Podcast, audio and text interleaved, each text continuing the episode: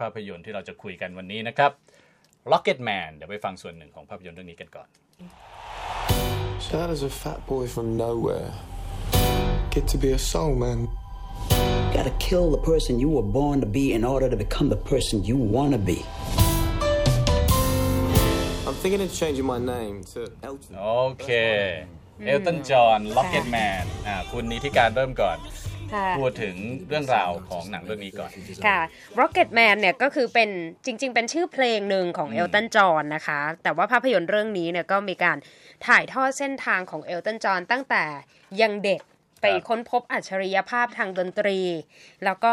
มีพรสวรรค์แหละ แล้วก็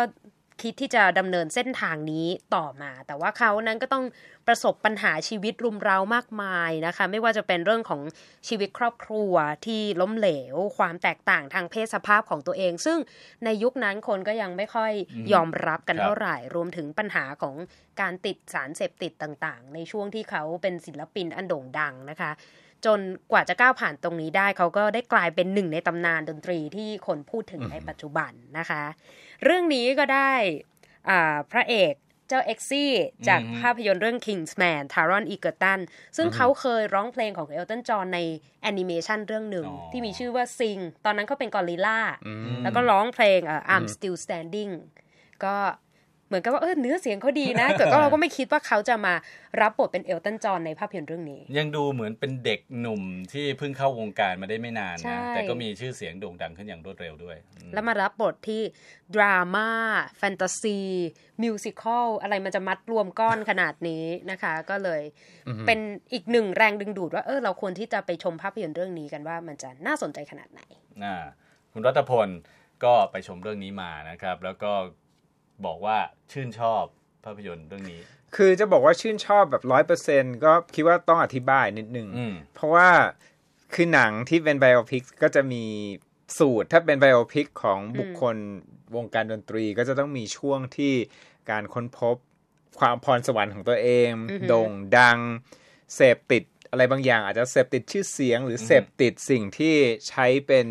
เครื่องทำให้ตัวเองเออลืมโลกแห่งความจริงไปบ้างอย่างในกรณีนี้ก็คือสารเสพติด แล้วก็มีอ๋อช่วง up and down อะไรต่างครับค่ะๆซึ่งก็คล้ายๆกันนะฮะอือ หือหนังเรื่องนี้ต้องบอกนิดนึงว่าเอลตันจอห์นเนี่ยเป็นผู้อำนวยการสร้างด้วยใช่ ครับ เพราะฉะนั้นสีสันความเป็นเอลตันก็คือสุดชุดฉาดมาก ๆชุดฉาดมากนะฮะ แสบตามาก